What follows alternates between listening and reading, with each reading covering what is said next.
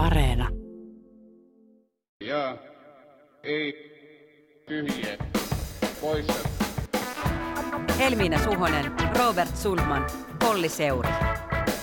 Ja ei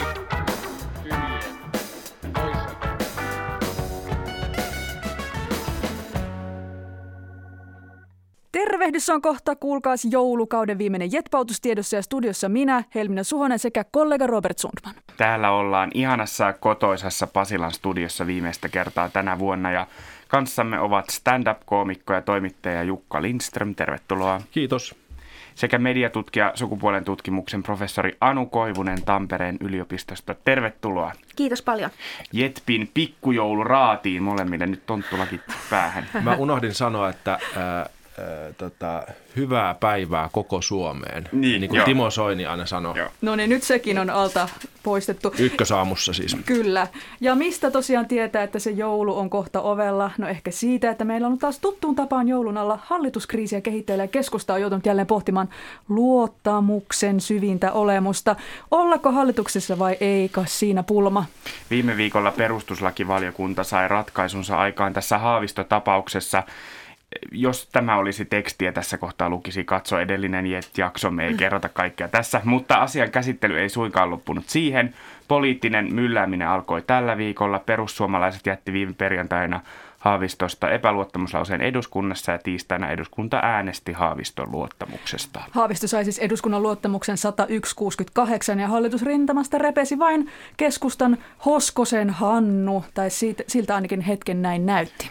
Äänestyksen jälkeen keskusta nimittäin pisti kannanoton ulos, jossa se kääntyikin pääministeri Sanna Marinin puoleen.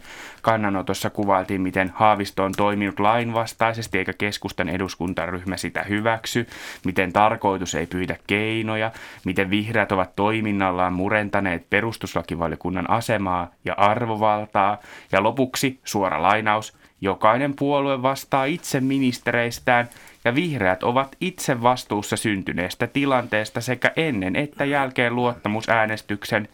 Päävastuu hallituksen toimintakyvystä on pääministerillä. Ah, tämähän on aivan klassikko. Keskusta kipuilee hallituksessa. Joo, jouluklassikko suorastaan. Mutta oliko tämä teidän mielestä keskustalta hyvä veto, että pysytään hallituksen riveissä, mutta näytetään kuitenkin ulospäin, että vain välttämättömästä pakosta ihan pitkin hampain ja suuren tuskan siivittämänä tämä luottamus nyt Haavistolle annetaan?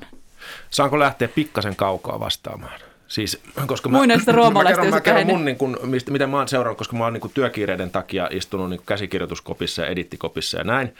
Ja en ole seurannut asiaa sillä lailla politiikan narkkarina kuin yleensä seuraan politiikkaa. Oletko tavallinen kansalainen? Olen tavallinen, joo, voisi sanoa näin, että mä oon niin tavallaan tällaisen tavallisen työtäkäyvän ihmisen tota, äh, näkökulmasta seurannut tätä Hyvää asiaa. päivää koko Suomen Joo, kansalle. joo, joo.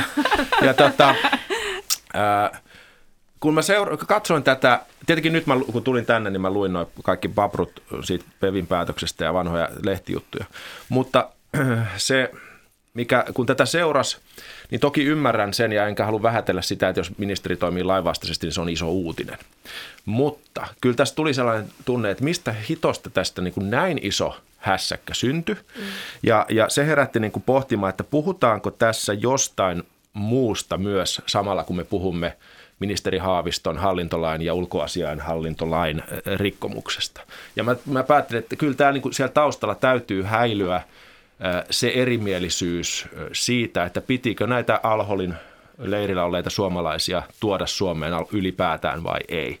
Ja keskustaan, kun palataan nyt tässä vastauksessa, niin siis keskustalle tämä on hankala asia sen takia, että kun tämä kuitenkin se Alholin leirin ö, suomalaisten palauttaminen siellä häilyy taustalla. Se on keskustalle hankala asia ja ne pelkää, että, että ja ihan syystäkin varmaan pelkää, että kannatusta valuu perussuomalaisiin. Joo, siis mun tulkinta on ihan sama. Siis tässähän on niin kuin hassu tilanne sikäli, että kaikki puolueet korostaa sitä, että perustuslakivaliokunta on, siellä ei saa politikoida ja että tämä perustuslakivaliokunnan lopputulema ei ole poliittinen, vaan se on juridinen harkinta, jossa punnitaan, punnitaan niin kuin lakiin liittyviä, la- lainsäädäntöön liittyviä asioita. Ja sitten kuitenkin kaikki politikoi tällä asialla ihan koko ajan alusta loppuun.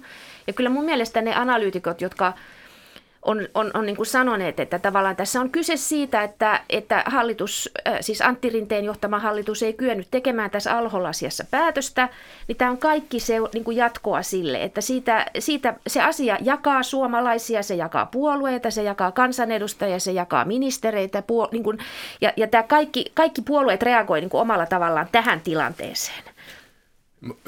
Mä tota, jatkan tuosta, koska mm. on, Anukaan sillä samaa mieltä. Se, se mistä niin kuin, vuosi sitten syksyllä, mistä oli kyse, niin oli, oli juuri tuosta, että hallitus ei pystynyt tekemään poliittista päätöstä, mutta Haavisto halusi edetä sen asian kanssa, mm. pyrki niin kuin ohittamaan tämän ongelman sillä, että yritti hoitaa sen virkamiesasiana, eikö, eikö niin? No virkamies sanoi, että ei onnistu, haluan poliittisen päätöksen, mikä on täysin ymmärrettävää, koska en, mä, en minäkään olisi ollut, sit kun Alholin ihmiset olisi tullut yllättäen Suomeen, jos alettu kysyä, että kuka tämän päätöksen teki, niin en olisi halunnut olla se virkamies, että joo, minä tein ihan itsekseni ja olisin saanut sitten niitä tappouhkauksia ja muita. Että se on täysin ymmärrettävää, että poliittinen päätös tarvittiin. Mm. Mutta poliittista päätöstä ei pystytty, todennäköisesti tämä on mun tulkinta, mm. tekemään sen takia, koska se asia oli keskustella niin hankala.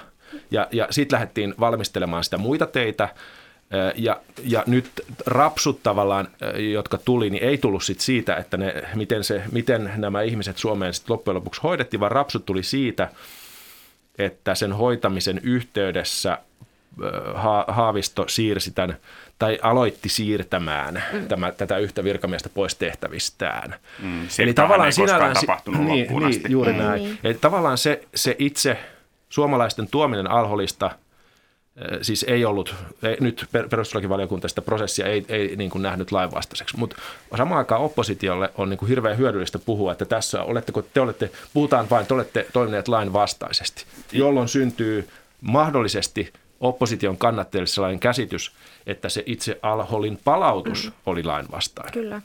Ja tämä onkin ollut minusta tässä keskustelussa niin kuin hyvin vaikeaa seurattavaa, että – Samaan aikaan, kun puhutaan sellaisista asioista, kuten perustuslakivaliokunnan arvovalta, perustuslakivaliokunnan kunnioittaminen, sen niin kuin aseman jotenkin turvaaminen ja se, että politiikkaa ja juridiikkaa ei saa sekoittaa, niin, niin siinä vaiheessa, kun perustuslakivaliokunnan mietintö oli siellä suuressa salissa kuitenkin kuitattu, tuli perussuomalaisten esittämänä ministerin epäluottamus ää, äänestys.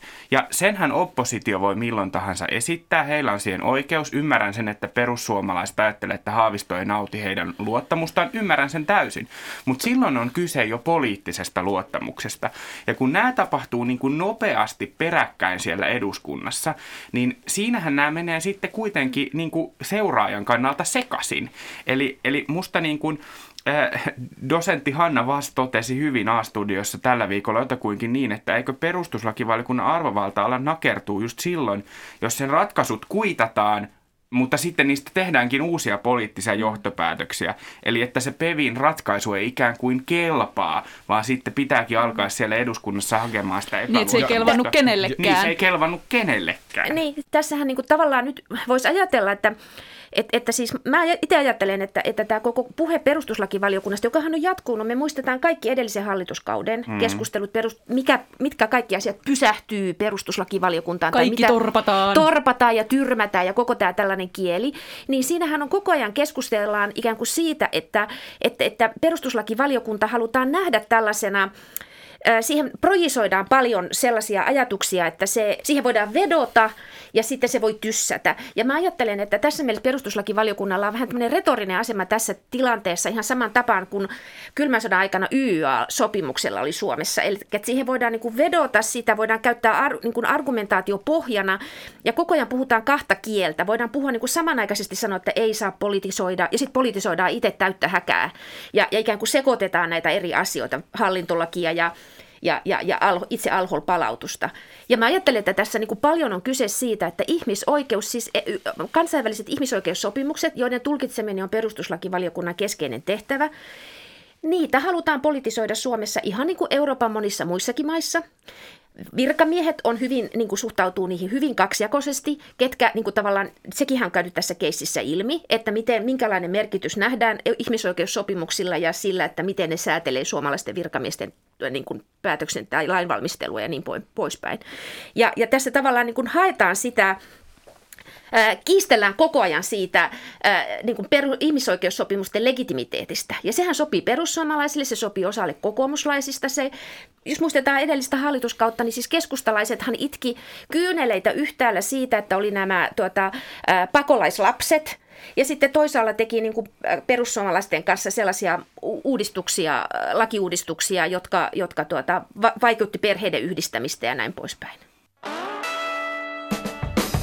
Tämä koko keskustelu keskustasta lähti liikkeelle mun mielestä viime viikolla siitä, että että sieltä tuli voimakas viesti tästä tuohtumisesta, vihreiden asemoitumisesta suhteessa perustuslakivaliokuntaan. Tähän mm. spinniin, tuo, mm. tuo sana tulee muuten nyt korvista ulos, ehkä viestintään liittyen niin kuin tähän perustuslakivaliokunnan päätökseen ja että miksi sitä ei kunnioiteta. Ja mä uskon, että se niin kuin tuohtumus oli aitoa ja mehän Jetpissä viime viikolla mm. tätä käsiteltiin ja ehkä oltiin itsekin jopa jonkun verran tuohtuneita siitä, että tämä oli vihreiltä yllättävä, oikeasti mm, yllättävä mm, niin kuin suhtautuminen perustuslakivaliokunnan ratkaisuun.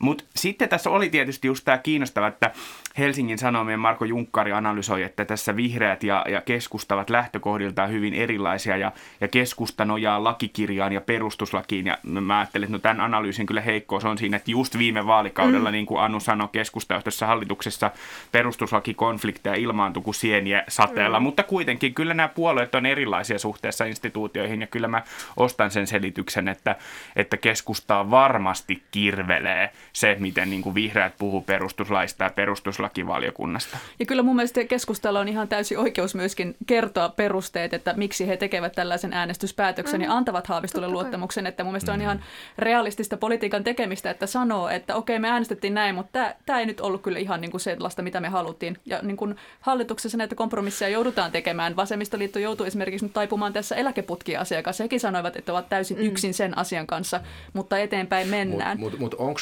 oikeasti, niin kuin nyt taas tuun tästä, mm. mulla, mä saatan olla ihan totaalisen väärässä, mä tuun nyt tästä niin kuin, Sulla on tämä tavisperspektiivi. Tavisperspektiivi, että niin. onko oikeasti nyt kyse siitä niin kuin perustus, toki siitäkin, mutta niin kuin, onko oikeasti, sä... onko siellä pohjalla sitten mm. kuitenkin tavallaan, että onko kyse, no, vastaa Robert. Mulla on teoria. Joo.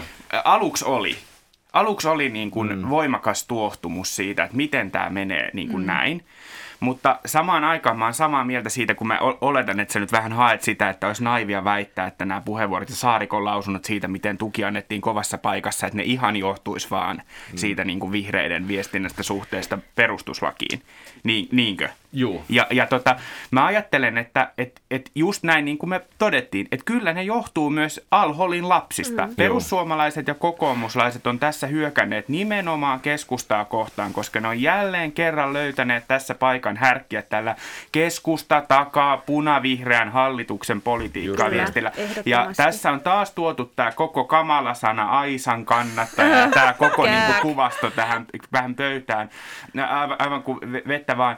Ja ei ei, ei, ja, ja tota, käsityksen mukaan, mun, mun käsityksen mukaan juuri keskustalaiset, ei siis missään nimessä esimerkiksi demarit, on saanut ihan merkittävästi kansalaispalautetta tästä asiasta. Ja kyllähän siitä, mä uskon, on syntynyt se niin kuin, varmaan osin viikonlopun aikana se kärähdys siellä ryhmässä, että nyt, nyt meni niin kuin, nyt mittari meni niin kuin toiselle puolelle. Kyllä. Paine kasvo liian suureksi. Haluttiin sanoa, että täällä ollaan, mutta tämä ei käy. Joo, mutta siis mun, mä, mun mielestä se oli tosi hieno se Marko Junkkarin analyysi tästä keskustan toiminnasta ja se Pontius Pilatus-vertaus siis siinä mielessä, koska se oli niin kuin puhdas tämmöinen niin kuin kaksoistrategian käyttäminen. Samalla kun se oli ihan legitiimi, mä oon ihan samaa mieltä Helmina sun kanssa siitä, että se oli niin kuin legitiimi perustelu. Mutta semmoista, siinä mä oon niin kuin eri mieltä, että se voitaisiin niin kuin tavallaan vaan jotenkin typologisesti sanoa, että, että vihreät tässä perustuslakiasiassa on niin kuin jotenkin elokapinaliikkeen linjoilla, koska se ei musta pidä paikkansa, vaan että mun mielestä vihre, se oli niin kuin yllättävää, yllättävää oli ikään kuin se, että vihreät hylkäs sen niin kuin argumentaatiolinjan, jossa he pitää niin kuin perustuslakivaliokunnan ihmisoikeus mm. ää, tota, sopimusten niin kuin huomioon ottamista ja perustuslakivaliokunnan harkintaa keskeisenä. Että he tavallaan niin kuin luopu siitä argumentaatiosta. Nyt heitä vastaan voidaan jatkossa aina hyökätä, niin kuin, että kun te horjutitte ja te teitte ja te teitte näin. Että siis tavallaan se on musta tässä se yllättävä piirre, että he teki tämmöisen kuperkeikan huomaan jälleen palaavani sinne vuoden takaisin, että mistä se, mistä se johtuu, se kenties se palaute, mm. koska silloinhan tämä Alhol-asia, tämä Iltasanomien skuuppi ja se, että ollaanko nyt salaa valmisteltu mm. jotain operaatiota, mm. oltiin ainakin julkisuudelta piilossa, mm. jos se nyt ihan silleen salassa,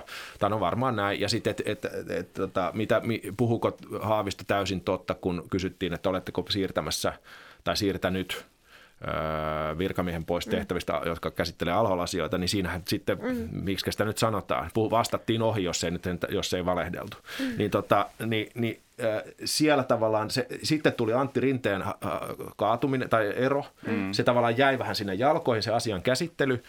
Ja se on niin kuin, tuntuu, että se on niin kuin käsittelemättä mm, mm. Ja, ja, ja veikkaan, että, että edelleen se niin kuin kumpuaa sieltä jotenkin, että silloin ei tavallaan saatu narautettua mm. hallitusta siitä, että, että ei ollut poliittista päätöstä ja asiaa valmisteltiin niin kuin vähän niin kuin silleen takape, tota, oven kautta. Sil, mulle tulee nyt mieleen keskustan edellinen puheenjohtaja Katri Kulmun ja hänen Instagram-storinsa, että toisitko naiset ja lapset vai vain, vain lapset, Apua. ja tämä storihan oh. silloin poistettiin, mutta, mutta tota, mä palaan kuitenkin Kulmuniin, koska musta tämä keskustan strategia on tällä viikolla ollut myös niin kutsutusta Kulmuni-käsikirjasta, eli ollaan hallituksessa, mutta sanotaan, että se ei ole kivaa. Kulmuni. Tai ollaan koko ajan niin lähössä silleen, että ja, overivas kiinni. Ja, ja lopulta musta se kysymys kuuluu, seuraako siitä sitten mitään hyvää? Eli nyt jos mä en mieti sitä, että mikä on oikein, mm. mutta tavallaan poliittisesti, ei ehkä ole oikein olla hiljaa, mutta olisiko hiljaisuudella kuitenkin niin kuin voitettu? Mä en ole, mitään, mä en ole niin kuin varma, että mitä keskusta voittaa sillä, että he, he ottaa niin kuin julkisuudessa itseltään turpiin.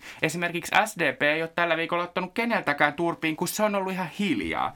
Ja joo, mä ymmärrän keskusta SDP erilaiset roolit tässä hallituksessa, mutta silti, koska mm. viime viikollahan viesti oli se, että nyt vihreät mokas ja isosti. Tällä viikolla viesti oli se, että nyt vihreät mokas ja keskustakin Keskus. sekoili. Mm. Mutta kyllä tällä jollakin, jo, jonkinlaista poliittista liikkumavaraa on ostettu nyt hallituksessa keskusta. Et nyt on näytetty vihreille, että teidän puolesta on nyt otettu turpaan, joten ensi kerralla on teidän vuoro joustaa, kun tulee keskusta vihreät vääntö, turve, ilmastotoimet. Että, mm.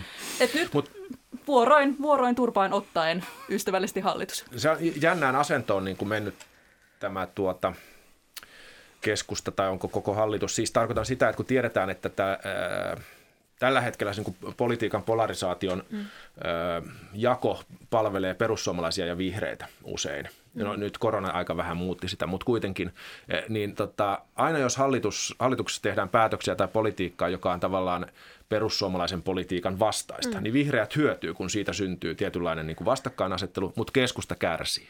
Ja sen takia niin kuin tavallaan se mm. ainoa purkuventtiili tuntuu olevan se, että joku ministeri pitää nyt lähteä, jos se kohu mm. nousee tarpeeksi isoksi. Mm.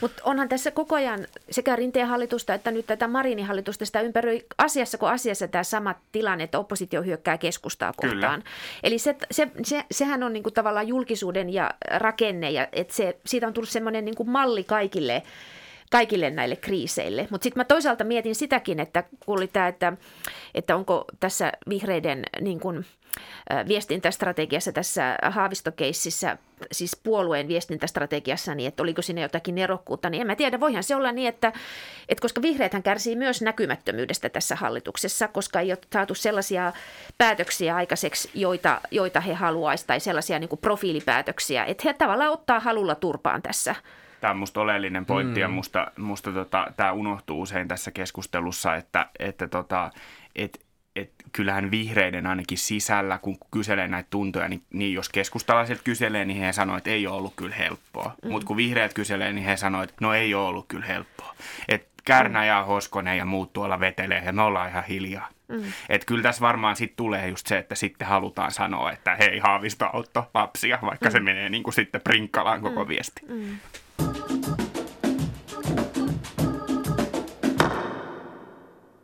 koska tämä on meidän kauden viimeinen jakso ja onhan tämä nyt ollut ihan hullu vuosi, niin puhutaan tästä monsterista nimeltä 2020.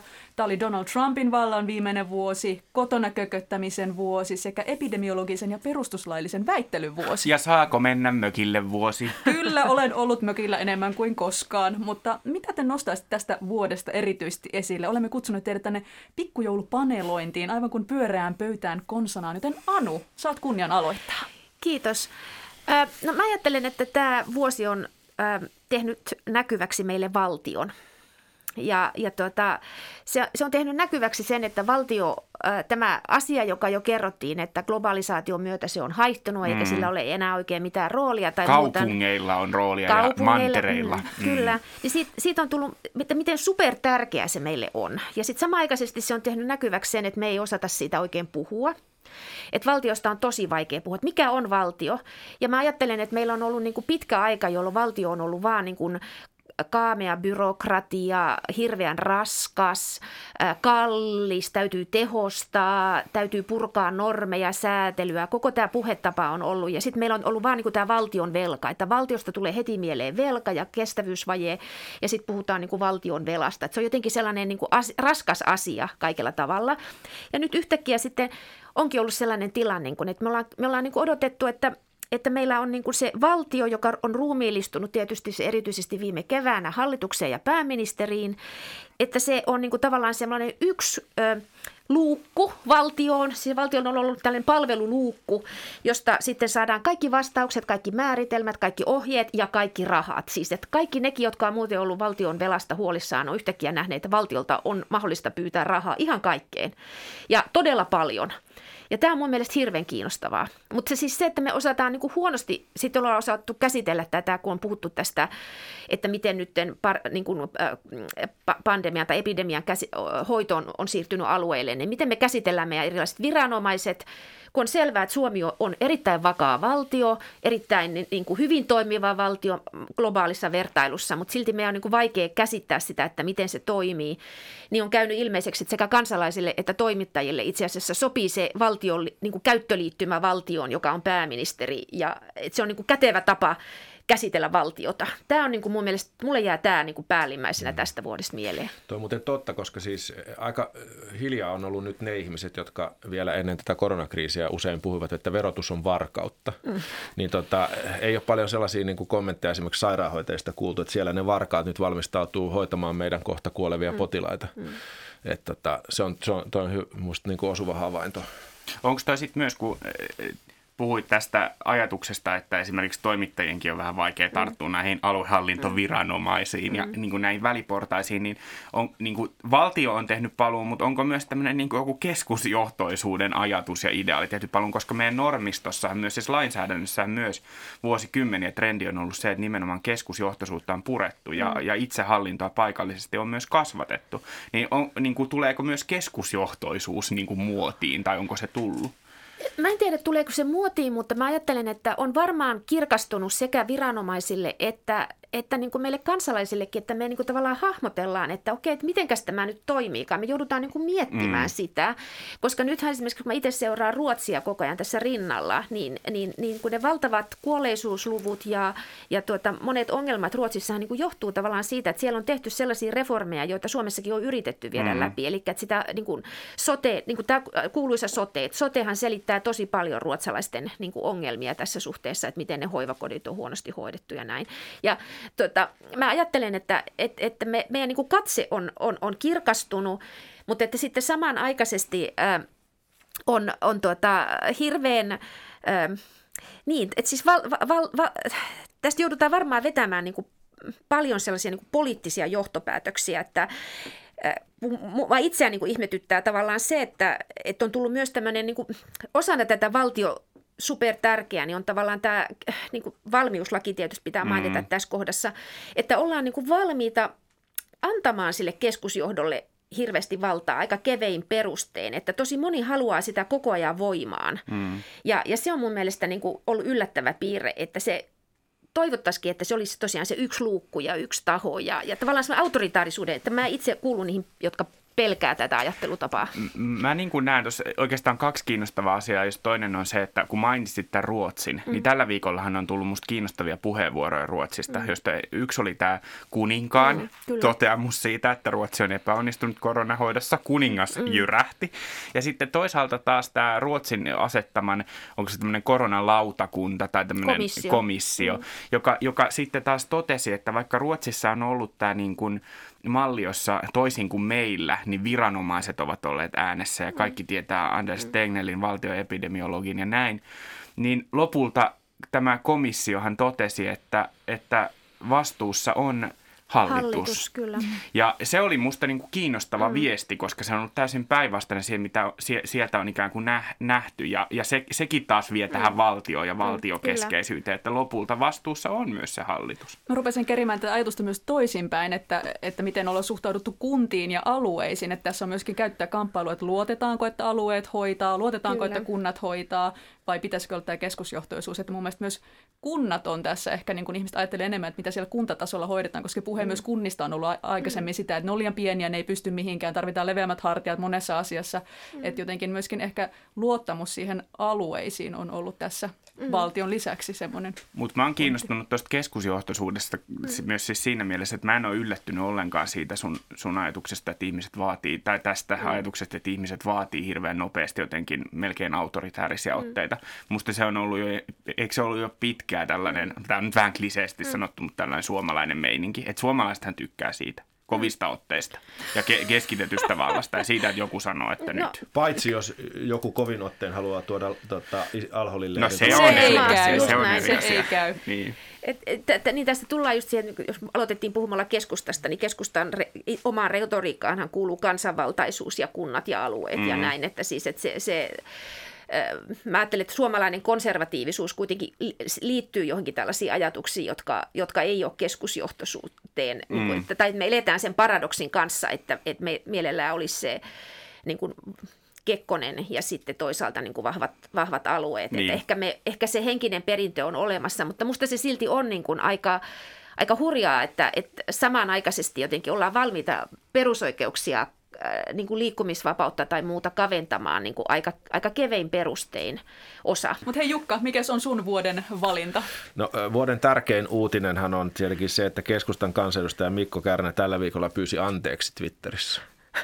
Apua, Se- se onko on näin tällainen- käynyt? Joo, se on, se, Kerro se, lisää. se, on tä- täältä At- Atte Kalevalta, ne kävi jotain biifiä siellä ja sitten tota pyysi. Se on siis tällainen tärkeä käänne. Siis Joo. saattaa olla jopa heikko, mm. kuuluisa heikko signaali siitä, Niin, että... megatrendit ja heikot signaalit. Niin, että suomalaisen Mm. poliittisen keskustelukulttuurin muut, muuttuu somessa tällaiseksi ystävällisemmäksi. Ja tota, Wow. et, et jos Mikko Kärnä pyytää siis Twitterissä käytöstään anteeksi, niin mannerlaatat voivat olla liikkeessä kenties, että mitä seuraavaksi. Jani Hei. Mäkelä tekee fiksun tweetin tai jotain. Mutta älä, älä, tota, hei, siis tä, tä, vit, vitsit sikseen. Mulla, mulla on tällainen, niin kuin, viimeksi kun mä olin täällä teillä vieraana, niin tota, halusin nostaa Mikko Kärnän esiin ja nyt oli pakko tehdä se taas. Mutta siis Terkkuja. oikeasti mun mielestä tämän vuoden tärkein uutinen, mä asuin siis puolet vuodesta Belgiassa Hmm. ja tuossa kesällä muutin takaisin Suomeen. Niin Siellä ei ollut kovin hyvä korona ei, ja, ja siitä mulla tulikin siis se, että, että se, se, ehkä se tärkein uutinen, tai jos haluaa jotain positiivista mm. nähdä, niin on se, että kuinka hyvin me suomalaiset olemme selvinneet tästä mm. koronasta. Ei välttämättä edes ole hallituksen ansiota täysin, voi olla onnea matkassa. Ja loppu, loppuviimeksi, jos miettii, että mi, miksi me ollaan niin hyvin tästä pärjätty, niin todennäköisesti on kyse siitä vanhasta syystä, että kun me ollaan täällä pussin perällä, niin tota, muoti ja rockbändit saapuvat tänne viimeisenä ja talouskasvukin tulee Euroopassa viimeisenä, mutta niin tulee pandemiatkin ja sillä me tavallaan saatiin vähän ylimääräistä aikaa varautua. Sattumalta hallitus teki maaliskuussa oikea-aikaiset päätökset näistä lockdown tai näistä rajoituksissa ja sitten selvittiin. Ja, mutta se, se, se, että mä olin Belgiassa, missä mm. oli tosi vaikea tilanne, mä just katsoin itse asiassa luvut, niin tota, Belgiassa on siis yli 600 000 tapausta. Se on, se on väkiluvultaan tuplasti noin mm. Suomen kokoinen maa. 600 000 tapausta, 18 000 kuolemaa. Okei, siellä vähän tilastoidaan eri tavalla kuolemat kuin muualla Euroopassa. Suomessa on 32 000 tapausta ja vajaa 500 kuollutta. Niin tota, se on ihan huikea se ero, että, että tota, jos ne suhteuttaa Suomeen, niin tapauksia on Belgiassa 10 tai niin kuin, että jos, jos Suomessa olisi vastaavat luvut, niin meillä olisi niin kuin 10 kertaa tota, enemmän kuin nyt ja, ja kuolemia olisi 20 kertaa enemmän. Mm. Niin tota, ää, se, se niin kuin, kun tulee tänne Suomeen ja sit kun sit näkee, että jo, tai jo silloin kun mä olin Belgiassa, mä näin, mm. kat, seurasin somen kautta tätä suomalaista keskustelua, niin se, se oli äärimmäisen koomista se, se pe, keskustelun pessimismi, että kuinka, kuinka niin kuin huonosti meillä, että pe, niin kuin, a, kaikki menee aivan päin prinkkalaa ja näin. Et mä muistan, kun, kun keväällä keskusteltiin Belgiassa siitä, että et, et, et onko tässä nyt vaarassa, että heidän niin terveydenhoitojärjestelmä suurin piirtein romahtaa. Mm-hmm. Niin samaan aikaan Suomessa keskust- voivateltiin sitä, että kuka tulee ja poimii meidän marjat, kun me ei saada taimaalaisia ihmisiä tänne nälkäpalkalla niitä poimimaan. Niin tota, se oli se, joskus tällainen niin kuin etäältä näkee kauasperspektio niin kuin hyväksi ja niin kuin tässä, tässä täytyy sanoa, että niin kuin sellainen positiivinen uutinen on se, että sattumalta ja ehkä omasta ansiostammekin olemme suomalaiset niin kuin selvinneet tästä hyvin.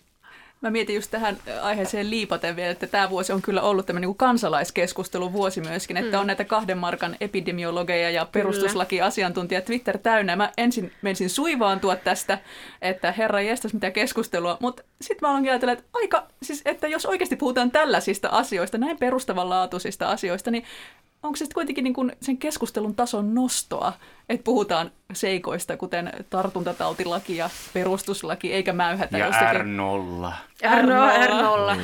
Mutta tämähän on siis tämähän on ihan mielettömän, mikä optimismin tunnelma tänne studioon yhtäkkiä tuli. Mm. Ihan mahtava. Onko niin, että kerrankin ne asiat, missä me olemme niin kuin pitäneet itseämme huonoina, se, että niin. olemme syrjässä – meillä on niin kuin pimeä iso maa, on, on pitkät etäisyydet, emme te, tota, pidämme toisiimme etäisyyttä, mm. niin nyt kerrankin ne kääntyy nämä hu, lainausmerkeissä huonot asiat niin kuin tosi hyviksi. Niin, mutta mä ajattelen sitä, että kun suomalaisilla on tapa puhua urheilussa ja muutenkin, että ruotsalaisilla käy aina tuuri ja näin, niin nythän täytyy, niin kuin täytyy muistaa se, että, että suomalaisilla kävi keväällä todella hyvä tuuri, koska meidän Helsingin Uudenmaan hiihtolomat oli viikkoa myöhemmin kuin Tukholman seudun hiihtolomat. Mm. Sillä oli ihan megalomaan dynaaminen mm. vaikutus tähän epidemiatilanteeseen. Ja että se, se on myös tuurikysymys, mm. että se osa Ruotsia, joka, jolla oli Etelä-Ruotsi, oli sama aikaan kuin Helsingillä ja Uudellamaalla hiihtolomat, niin siellä selvittiin kevästä paljon paremmin. Nyt, nyt, nyt kun on tämmöinen positiivinen pikkujouluhygge-fiilis tässä, niin mietin että pitäisikö se poksauttaa sitten tällaisella väitteellä, että eikö tämä nyt ole kuitenkin vähän tällaista ää, niin kuin, kun Su- Suomellahan on nämä kaksi tarinaa, jos toinen on se, että me, me ollaan niin huonoja tai Joo. jotenkin me ollaan niin epäonnisia, me, me, niin kuin, niin kuin me ollaan täällä pimeässä maassa yksin kylmää, ikävää, kaikki mm. näin. Ja toinen tarina on se, että, että kun me ollaan oikeasti niin tosi hyviä.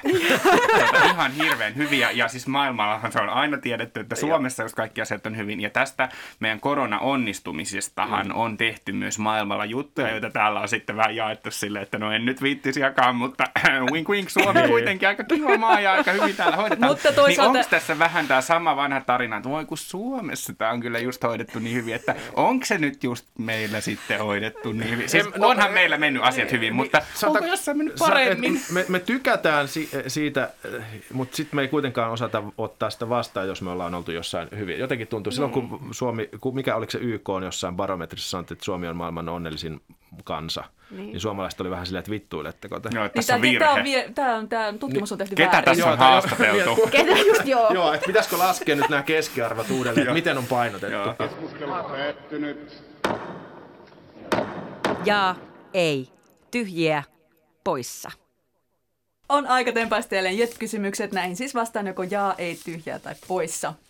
Millainen on e-karismasi? Oletko koskaan miettinyt? Ehkä pitäisi sillä Helsingin Sanomissa oli The Wall Street Journalin juttu siitä, miten voit parantaa e-karismaasi.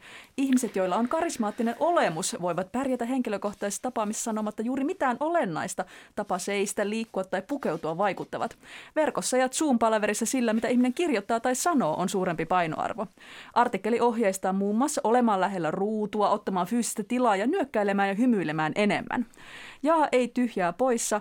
Onko sinun e-karismasi kunnossa? No mä oon opet- yliopisto-opettajana koko syksyn ollut tämmöinen bingo-emäntä ja chattijuontaja ja, ja tuota, katsonut semmoisia niin kauhusekaisin niin kuin katsein huoneensa kulmassa pi- piileskeleviä opiskelijoita, joilta mä yritän nyhtää gradua ulos äh, ruudun välityksellä, niin mä sanon, että mun täytyy ehdottomasti lukea toi artikkeli ja parantaa mun e-karismaa, että, että me kaikki olemme juuri tällä hetkellä uupuneita. Musta on mahtavaa, että tota, karisma voidaan niin kuin purkaa osiin fyysisiksi tai niin konkreettisiksi toimintaehdotuksiksi, niin kuin tässä jutussa tehtiin. Ja tota, äh, tässä tapauksessa siis tälle, että, että annettiin tällaisia ohjeita, että äh, niin kuin, pitää kertoa, että kuulen sinua Karen tyyppisesti. ja sit jo, tosi suomalaisilta. Niin, niin, ja sitten myös se, että, että, että miltä, miltä, miltä, tämä sinusta kuulostaa. Niin, tämä oli käännösjuttu oh, tosiaan. Joo, joo, joo. Nämä on aina ihania. Wall Street Journalist. Kyllä. Niin, ja sitten, niin että, että no mitä mieltä sinä olet tästä, John? Jukka. Niin, joo, niin, niin, tota, niin mä, mä vastaan tähän siis, ja piti olla myös positiivinen. Kyllä. Piti, piti okay. olla niin positiivinen, niin tota, mä vastaan tähän, että kuulen sinua Helmiina, ja vastaan mm. tähän positiivisesti jaa, ja siirrän puheenvuoron karismaattisesti eteenpäin sanomalla, mitä mieltä sinä olet tästä, Robert? No siis, siis mä, joo, mä aluksi ajattelin vaan vastata tähän, että, että mä en ole e-karismaattinen ja mä oon usein vielä just se tota, ihan kauhea ihminen, jolla on kamera kiinni ja mikrofoni kiinni. Eli mä olen siis se niin kuin hirviö. Mutta tota, nyt sitten, ja, ja mä koin tästä huonoa omatuntoa tästä vastauksesta, mutta nyt kun mä ollaan ajatella, että tämä on tämmöistä yhdysvaltalaista kulttuuriimperialismituputusta, että taas meitä suomalaisia yritetään saada käyttäytymään Joo. jotenkin tällä tavalla, että meidän pitää sanoa, että kuulen sinua, Jukka. Mä en Joo. ikinä sanoisi kellekään noin. Niin, tota, niin nyt tuli vaan semmoinen, että, että ei, että se, mä oon ylpeä siitä, että ei, että niinku, äh, mur. Ja, ja siirrän puheenvuoron Helmiinalle. Suomalainen tällainen Zoom-pikkujoulu, että se on niin kuin neljä ruutua, jotka on pimeänä, mikit mykistetty, jokainen on kännissä kotona Joo, itsekseen. niin on. Kuulostaa hyvältä. Minä sanon, että jaa, että, että mulla siis tuntuu, että mä oon niinku e-karisma on mulla kyllä kunnossa. Olen ihmisille siellä läsnä, mitä nyt vain interwebsissä voi olla, mutta sitten tämä ihan niin kuin normaali elämä nyt alkaa tökkiä. Mä huomaan, että mun small talk-taidot on aivan hukassa. Mä seison kun öö, niin kuin siellä videoskriinillä seistään, niin mä oon ihmisten kanssa ihmettelevä, että mistä nyt puhutaan, että öö, ei on muten nappua eikä ei voi laittaa videota kiinni, niin olen hukassa tällä hetkellä oikeassa elämässä. Mä en taas lä- aio lähteä täältä studiosta ollenkaan, kun on päässyt elävien ihmisten pariin, että ne Zoomit ja je- Teamsit odottaa kotona, niin ei, en mm. lähde. Valtiovarainministeriön ennusteen mukaan ensi vuonna Suomessa talouskasvu kiihtyy 2,5 prosenttiin. Tiedotustilaisuudessa osastopäällikkö ylijohtaja Mikko Spolander maalasi Suomen talouden tilaa lähes runollisesti. Keväällä me jouduimme veden varaan. Lähdimme uimaan kohti rantaa. Aallokko oli kova, sumu peitti näkyvyyden, emmekä oikeastaan edes tienneet uimmeko oikeaan suuntaan. No sitä mukaan, kun uutiset tautiin tehoavasta rokotteesta ovat vahvistuneet ja on siirrytty suunnittelemaan väestön rokottamista, sumu on hälvennyt. Vaikka tuuli on vi- nyt viime aikoina yltynyt yhä uudelleen, ranta näkyy ja tiedämme, että suunta on oikea. Nyt pitää vain jaksaa uida perille ja valtio jakaa tässä ohessa pelastusrenkaita niille, joihin aallokko iskee ankarammin. Kysyn teiltä, jaa ei tyhjää tai poissa, kuinka syvissä vesissä sinä olet? Näetkö jo rannan? Jaksatko uida perille vai kaipaatko pelastusrengasta valtiolta? Tota, siis tämä piristi minua, joten en, en, en, en, en elä tässä Polanderin tota heitto tai runollisuus, koska tota, siinä oli vesi oli läsnä tässä vertauksessa ja siinä oli jotain hienoa siinä, että ker, kerrankin vesivertauksessa ei oltu samassa veneessä. Mm. Et nyt, oltiin, nyt oltiin yhteisellä totta. uimaretkellä, mutta tota, koomikkona ja satiirikkona sanoin, että se on aina mahtavaa, kun talouspolitiikkaa hoitavat ihmiset alkaa puhua taloudesta eli abstra- abstraktista asioista vertauskuvin. Mulla tulee mieleen, tota, noin viikon uutisia tehtiin 2015 syksyllä ja silloin tota, Erkki Liikanen Suomen Pankista oli käyttänyt tällaista vertausta, kun, että jos ei tehdä nyt niin kuin leikkauksia ja kilpailukykyloikkaa, niin s- ö, s- mitä se on, kurki kuolee ennen kuin suo sulaa. Ja tota, sitten me huomattiin, että sitä oli käytetty myös sillä viikolla to- toistamiseen ja sitten me saatiin sen ansiosta, niin kuin saatiin tehtyä sellainen kahdeksan minuutin vitsailu kurjista, mm. jollo- jolloin tota, niin kuin koomikoille tällaiset vertauskuvalliset mm. talouspolitiikkapuheet on aivan tervetulleet, joten vastaan jaa. Mm, hyvää materiaalia. Joo, kulttuurin tutkijallehan tämä oli tietysti aivan järkyttävää. Siis kansalaisille ja kulttuurin tutkijalle siis juuri se, että sieltä puuttui se, se vene. Niin tämä, on niin aivan va- vallankumouksellista, niin kuin, että onko se niin, että se valtio on siellä veneessä ja ajattelee jotenkin, että joka jakaa niitä pelastusrenkaita ja ja että kansalaiset on siellä veden varassa ja sitten niitä, kuka siellä on se valtio, joka niitä pelastusrenkaita jakaa. Tämä on mun mielestä, mäkin ensiksi niin ajattelin, että onpa, ki, onpa tuore vertaus, että jos tämä venettä, mutta sitten mä tajusin, että tämä on ihan järkyttävää, että, Joo. että kuka se on siellä, va, kuka päättää, että saanko minä sen pelastusrenkaan. Mä oon ihan ahdistuksessa nyt, niin kuin siis tähän Sanna Marin on siellä veneessä ja heittelee Väkivaltaisinta kansalaisille. valtiovarainministeriön talouspuhetta mun mielestä ikiaikoihin, että näin Ja siis- julmaa menoa. Ja siis se, se että ku- joudutaan veden varaan ja lähdetään uimaan kohti rantaa, aallokko on kova ja, ja, ja, ja pelastusrenkaita pitää ehkä jakaa, niin siitähän tulee siis mieleen siis onnettomuus. Kyllä siis tämä on ihan... Todella hirve- hurja. Tämä on niinku ihan tämmöinen sydän tykyttää. Mutta tavallaanhan tämä on kyllä onnettomuus, että Joo, tämä mut- koronatilanne. Onhan se, Kyllä. mutta, Mutta niin ehkä tämä kertoo, kertoo niin se on kiva uimaretki. valtiovarainministeriön itseymmärryksestä, että me olemme ne, jotka siinä veneessä katsoo, kun kansalaiset ui. Ja sitten, Räpiköi. niin kuin mietimme budjettiosastolla, että heitetäänkö tolle tyypille pelastusrengas vai joo. ei. Joo, mulla on ihan No, vettä huhhuh. keuhkoissa. Ai ai, mä vastaan siis pois. Mä otin tämän ihan kirjaimellisesti, että en mä en ole ihan varma, että jaksaanko mä uida perille, siis, koska koko koronavuonna mä en ole päässyt uimahalliin mm. Harjoittelemaan. Mä oon vaivalla aikuisella opetellut vapaa-uintia ja siitä on vaan muisto enää jäljellä. Et, mutta pitää lopettaa positiivisesti. Mä osaan kellua vielä. Mä kellun vaikka perille. Mä pääsen sinne rannalle. Joo, kyllä. Päästään rannalle näin positiivisesti ajatellaan. No, Yle uutisoi tällä viikolla myös, että Outokuumun kaupunki jakaa asukkaille tänä talvena ilmasta hiekkaa. Tällä halutaan estää asukkaiden liukastelusta johtuvia vammoja ja hiekkaa on sitten kuitenkin tarjolla kullekin kohtuullinen määrä. Kaupunkilaisia ohjeistettu, että kohtuus on häilyvä käsite, mutta että mitä nyt yhdellä kertaa autoon mahtuu, niin sen verran saapi ottaa. Ihmiset ovat pääosin hyvin tyytyväisiä, mutta jotkut ovat sitä mieltä, että sepeli olisi parempaa, sanoo kaupungin vesihuoltopäällikkö Teemu Laitinen. Outokumpulaiset ovat hakeneet ilmasta hiekkaa arviolta vajaat 20 tonnia. Ja ei tyhjää poissa. Jos Helsinki jakaisi ilmasta hiekkaa kohtuullisen määrän, niin olisitteko jonossa? Mä oon hyvin hiekkavastainen ihminen, siis äh, tuota, siinä mielessä, Tämä on että... kiinnostava Joo, lausunto. tämä on, tuota, mä oon hyvin hiekkavastainen ihminen, koska mulla on kotona semmoinen tokaluokkalainen, joka, joka rakastaa jäätä ja lunta ja on sitä mieltä, että aikuiset pilaa sen aina hiekottamalla, mm. että kaiken kivaan. Et mä, mä, siis ehdon, ehdoton ei hiekalle, Joo, vaikka olisi ilmasta, niin vaikka olisi ilmasto. Jaa, vastaan t- kyllä tähän, tai siis niin kuin jaa, koska tuota, voisiko olla tässä nyt niin, että ilmanen hiekka on uusi ilmanen ämpäri, ja se korvaisi, korvaisi ämpärit. Ideaalitilanneessaan saa molemmat. Ämpärillä voi viedä sitten sen hiekan. totta. Että- Tokmannista kohta ilmaisia Mä ämpäreitä aloin- ilmasta hiekkaa.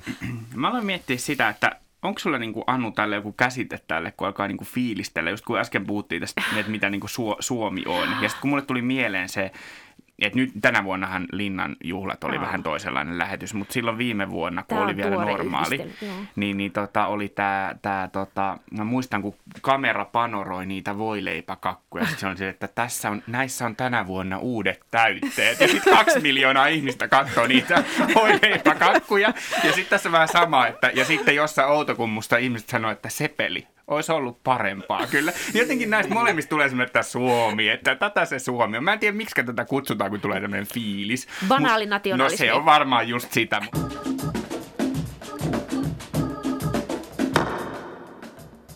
Kiitos, että kuuntelit. Laita meille palautetta vaikka Twitteristä tai Instassa. Tunniste on tietenkin Jetpä. Ja jos tykkäsit, kirjoita ihmeessä palautetta tai arvioi ohjelmamme podcast-sovelluksessasi, mikäli kuuntelet Jetpiä jostain muualta kuin Yle Areenasta. Tätä jaksoa oli tekemässä minä, Helmiä Suhonen, sekä kollegani Robert Sundman. Äänitarkkailijana oli Pekka Nisu ja äänisuunnittelijana Joonatan Kotila. Vierainamme oli Anu Koivunen ja Jukka Lindström. Kiitos kun tulitte. Kiitos. Kiitos paljon. Ja ei tyhjä poissa podcastimme jää hetkeksi tauolle ja palaa jälleen 15. tammikuuta. Siihen saakka hyvää joulua, onnellista ja toivottavasti parempaa uutta vuotta ja kuulemiin. Hei hei!